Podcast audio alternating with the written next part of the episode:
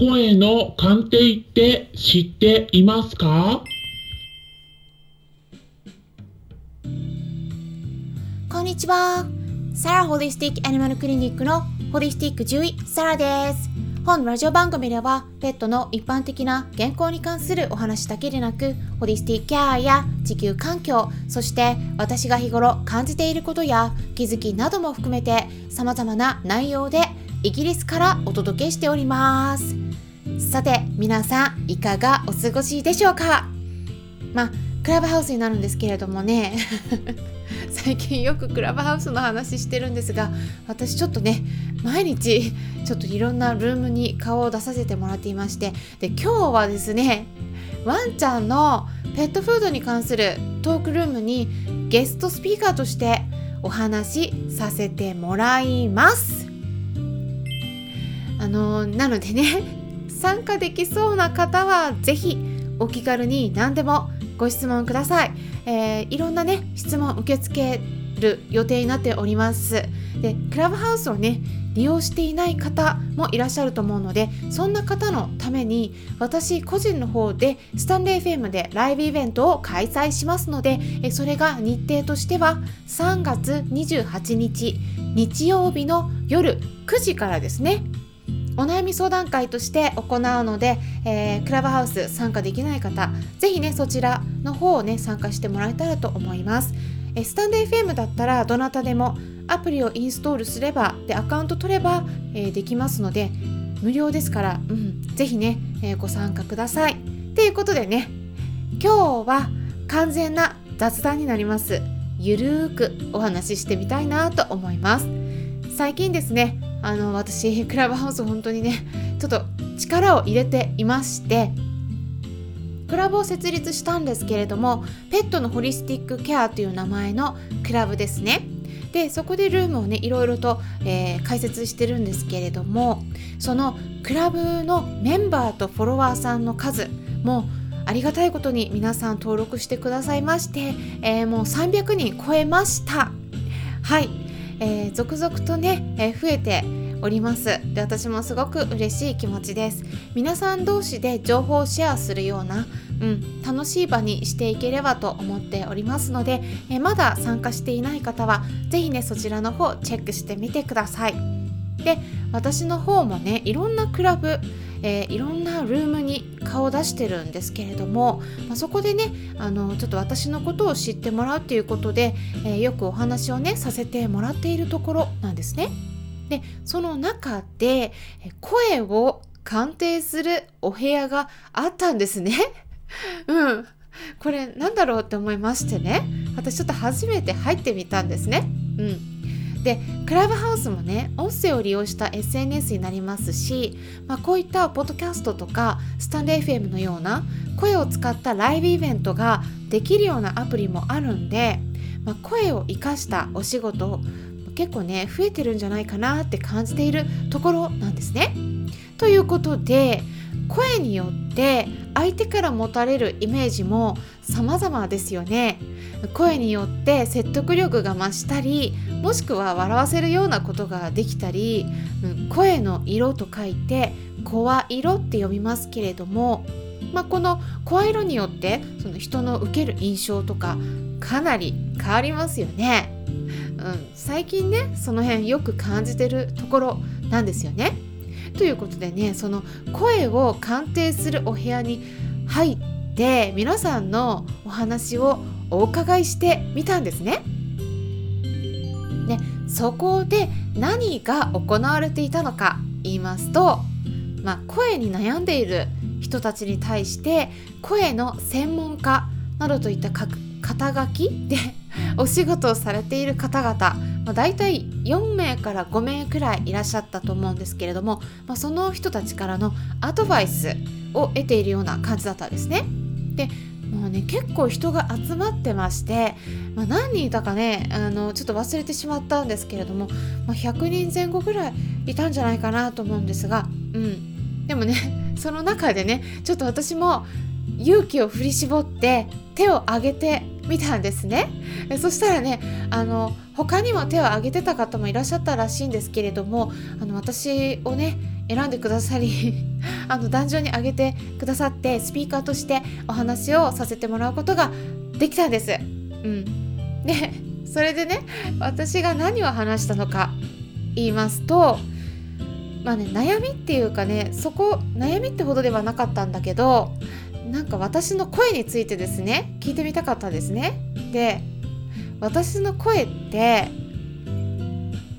あの最近ね感じるんですけど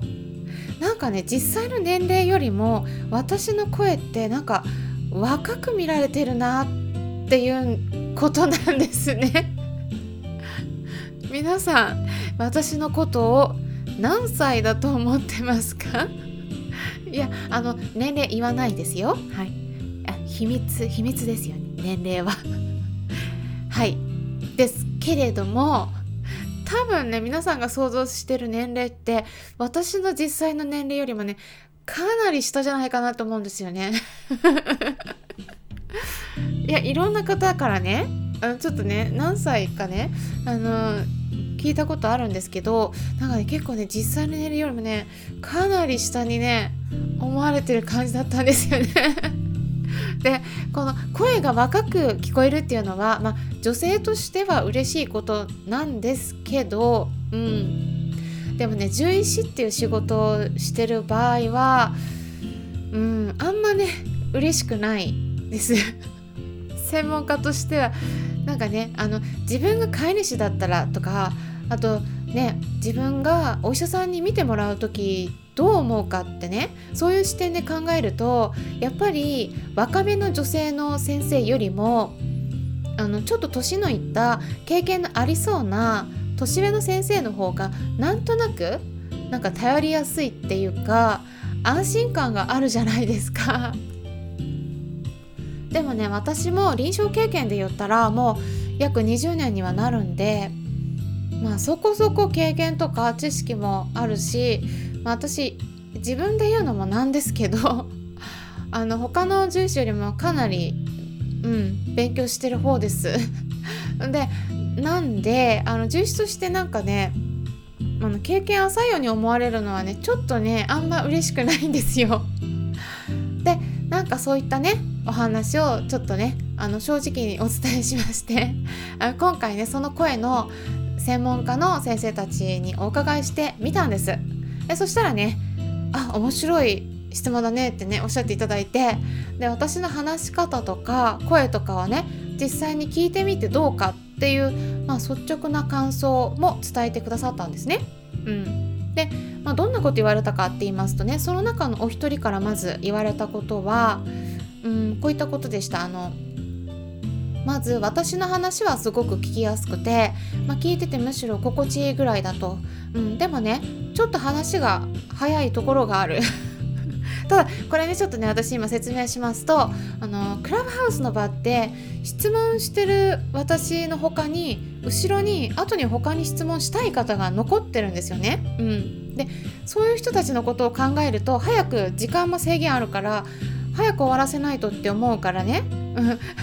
自分の質問を早く伝えようとするからちょっと早口になるっていうところはあったとは思うんですけど どうですか？皆さん早いですかね？うん。なのでね言われたのは、まあ、ちょっと早いから、まあ、もしも、うん、説得力を持たせたい場合は少しゆっくりめにトーンを落として話してみるとさらに伝わりやすくなるのではないか。っていうことだったんですね。うん、であと他のお二人から言われたのは、まあ、声についてはねあんまり意識しなくてもいいんじゃないかっていうことだったんですね。これはですねちょっとスピリチュアルな方向になってくると思うんですねだからね私としてはすごく興味深いアドバイスだったんですけど、うん、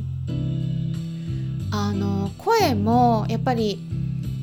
体全体でね発するものなんでねよく歌を歌う人は体が楽器になってるっても言いますけれどもあの本当にねあのその人が思ってることとか伝えたいことがダイレクトにあのエネルギーに乗せられて伝わるんですよね。だからそれちょっとねスピリチュアルも入ってくるんですけどまあ、言われたのはね声を意識するよりも相手にきちんと伝えたい気持ちがあるのであれば、まあ、その相手とか実際に私の場合は飼われている動物をイメージする実際にイメージしながら話す、まあ、そういうことがねすごい大事っていうお話があったんですね。あとはね最終的には声がどうとかっていうのはね関係ないよって言われたんですね。で、まあ、何かをね本気で伝えたいと思っているのであれば、まあ、その気持ちは相手に届くものなんであの気にするべきところはそこじゃないとっていうのもね言われたんですね。あ本当にね確かにそうだなってねかなりしっくりきました。うん、それぞれね別のいろんな意見があったんだけどでもどれ一つとっても私にとってはあの私に足りないものを気づかせてくれるような今必要な言葉だったような気がして本当にねうんすごくありがたいなって思いました。でねあのせっかくなんで具体的にお名前お伝えしたいと思います、えー、どなたがねルームを開設されてたのか言いますとクラブハウスのなお名前は声の鑑定士ケイスイっていう方ですね。うん。で検索したら出てくると思います。お名前はね声の鑑定士。でケイスイっていうのはね英文字で書かれてます、うん、K-E-I-S-U-I ですね。ケイスイですね。うん。でその方が開設されたルームで、えー、クラブもね開設されてて、えー、声の鑑定士ケイスっていう名前のクラブになります。ぜひね音声配信されてて悩んでる方いらっしゃったらねお悩み相談などしてみるといいんじゃないかなと思います。え今回はこういったことで声の鑑定をしてもらったよということ体験談をお話ししていきました。参考にしてもらえたら嬉しいです。今回も最後まで聞いてくださりありがとうございました。ホリスティック獣医サラでした。